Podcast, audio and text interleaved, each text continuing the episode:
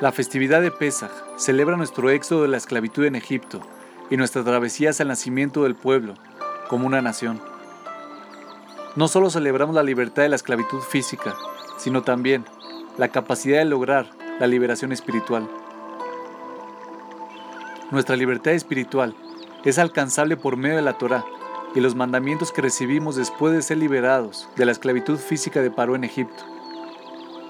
Pese a que un entendimiento superficial puede hacer que el judaísmo parezca otra forma de esclavitud al tener tantas reglas.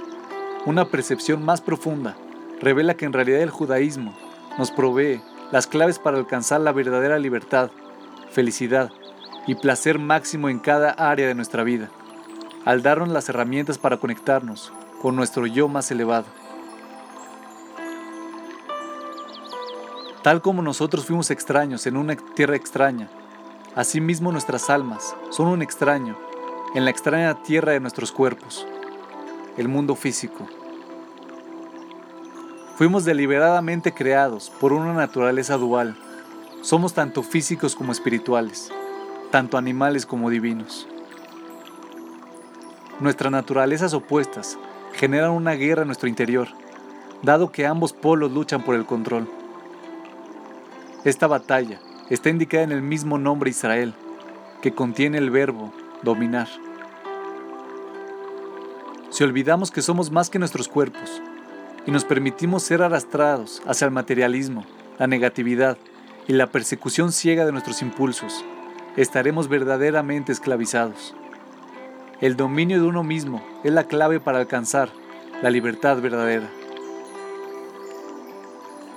Cuando hablamos sobre los enemigos del pueblo judío, como por ejemplo Paró, los entendemos no solo como una amenaza externa y física, sino también como una amenaza interna y existencial.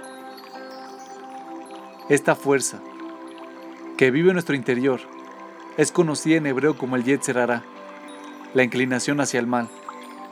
Podemos considerarla como nuestro propio paro interior.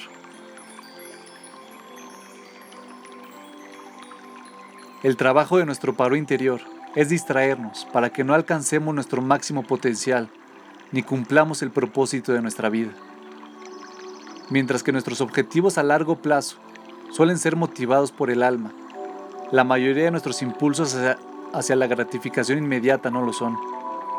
Es más, estos impulsos frecuentemente acaban con los objetivos que estamos tratando de conseguir. El enemigo interior logra su misión atacando nuestros pensamientos, habla, y acciones. Podemos saber quién está ganando la batalla cuando examinemos estas tres áreas de expresión. Cuando nuestros pensamientos son depresivos, negativos o críticos, cuando estamos enfocados en lo que nos falta, en lugar de las bendiciones que tenemos, nuestro adversario interior anota una victoria. Cuando vamos por esa segunda o tercera porción de pastel para satisfacer un anhelo inmediato, o perdemos el temperamento y lastimamos a alguien que queremos, es claro que nuestro yo más elevado no es quien está en control.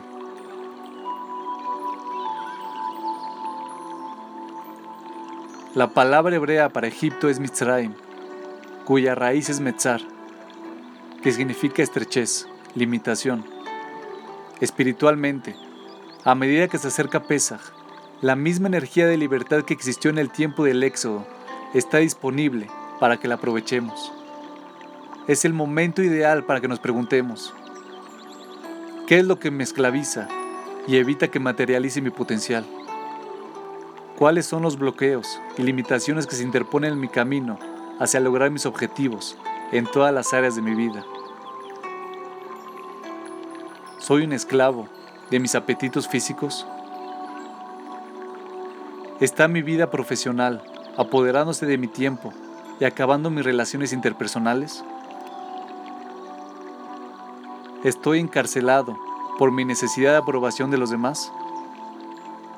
¿Estoy constantemente buscando más, más nuevo o mejor, sin apreciar lo que ya tengo?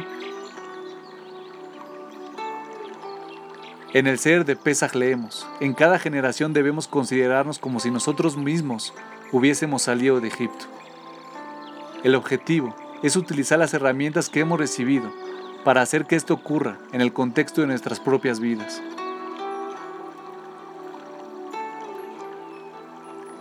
Nuestra misión es garantizar que el alma tenga libertad de expresión mientras permanece atrapada en nuestro cuerpo.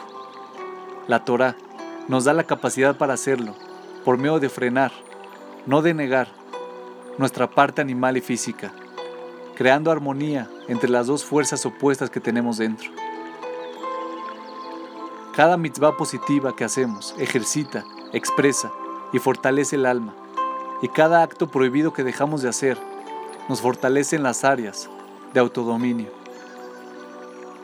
Para poder lograr cualquier cosa valiosa, tal como completar un título profesional, mejorar una relación interpersonal o vivir una vida más sana, si no ejercitamos la autodisciplina, nunca lograremos nuestros objetivos.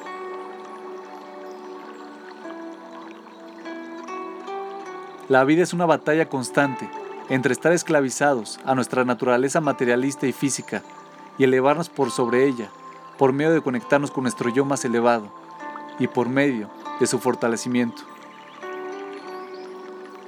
Si utilizamos la energía espiritual disponible en este tiempo para identificar las áreas en las que nos sentimos atrapados o bloqueados, y las herramientas que nos ofrece la Torah y las mitzvot para conectarnos con nuestras almas y facilitar su expresión, entonces podremos liberarnos de nuestro Egipto personal y experimentar una libertad verdadera.